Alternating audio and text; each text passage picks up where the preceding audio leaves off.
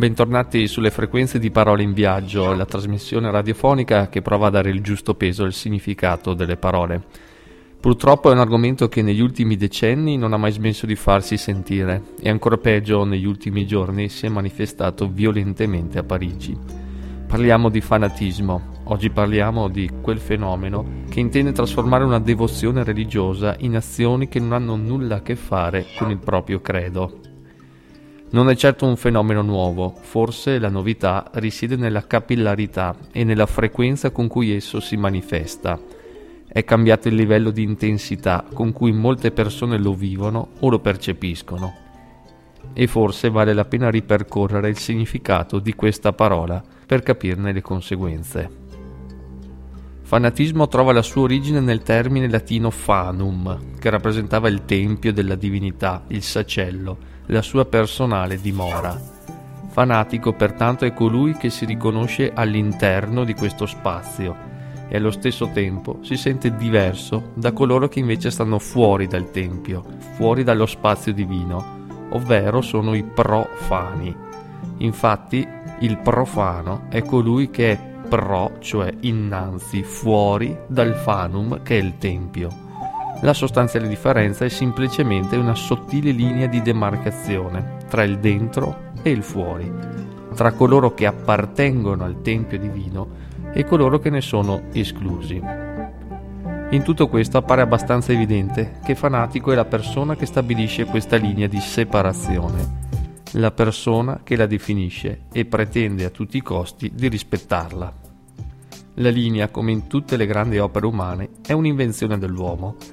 La linea demarca uno spazio, anzi, ne demarca due di spazi, al di qua e al di là di essa. In realtà, senza linea, lo spazio è sempre lo stesso, un unico spazio. Quando è che questa linea diventa pericolosa?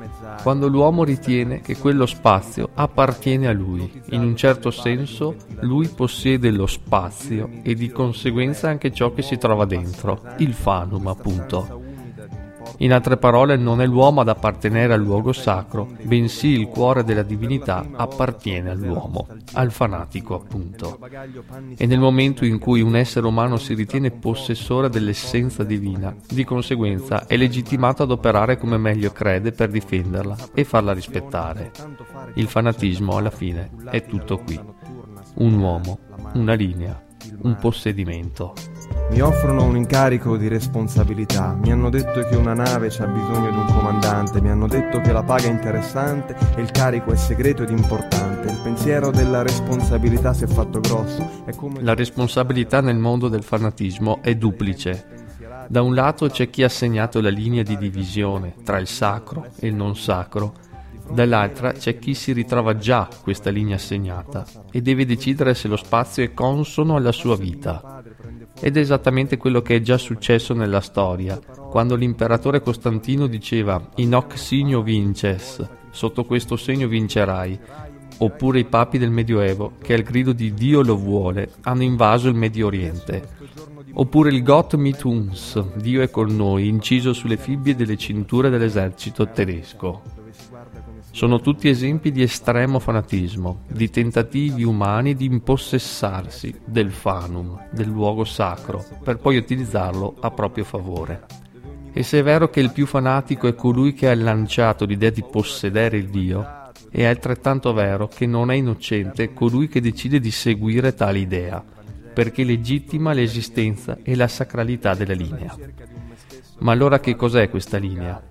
È semplicemente ciò che divide uno spazio in due parti. Anche se cercando però l'origine latina del termine, scopriamo che il verbo lino significa spalmare, ungere e non c'è riferimento al dividere. Forse l'unico dettaglio interessante è uno dei vari significati del verbo, cioè cancellare. La linea pertanto diviene quell'elemento che cancella ciò che prima esisteva, trasforma lo spazio e ne affida un nuovo significato. In questo senso, forse, il verbo lino come ungere o sporcare prende più valore, perché deturpa, in modo evidente, qualcosa che prima era lindo, spalma uno strato di lerciume laddove era pulito. Ma come ogni verbo, c'è sempre un soggetto che compie l'azione, c'è sempre un protagonista che agisce. Il legame pertanto tra linea e fanatismo è la spinta consapevole a ungere un territorio per poi impossessarsi del suo tempio sacro. E se vogliamo cercare nella storia il primo episodio di fanatismo, di mettere mani sul fanum, possiamo recuperare il racconto della Genesi, la creazione del mondo secondo la Bibbia. In modo particolare quando Adamo mangia il frutto proibito, in altre parole, mette le mani proprio su ciò che è più sacro nel giardino dell'Eden, mette le mani sul fanum. Il primo fanatico della storia è proprio lui, l'uomo creato da Dio, il primo essere umano, forse simbolicamente rappresenta la debolezza umana, a desiderare qualcosa che va oltre ciò che è umanamente comprensibile e appropriarsi del sacro. Ogni uomo corre questo rischio, ogni uomo è chiamato a rispondere delle sue scelte. Martin Buber riassume così l'episodio della Genesi. Dove sei? Ogni volta che Dio pone una domanda di questo genere, non è perché l'uomo gli faccia conoscere qualcosa che lui ancora ignora.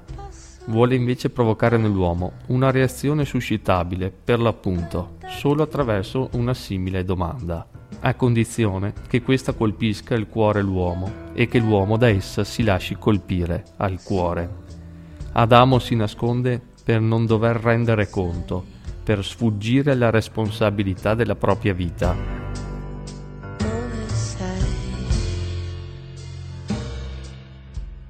Così si nasconde ogni uomo, perché ogni uomo è Adamo e nella situazione di Adamo.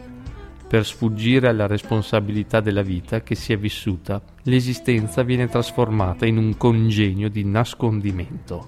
Parafrasando le parole di Buber, si può intendere il fanatismo come un tentativo di nascondimento, di fuga dalla responsabilità della realtà. E per superare il fanatismo, forse è sufficiente una semplice domanda dove sei?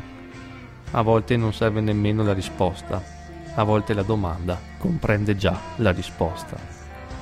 E anche per oggi da Parole in Viaggio è tutto. Grazie per l'attenzione e ci rivediamo il terzo lunedì di dicembre.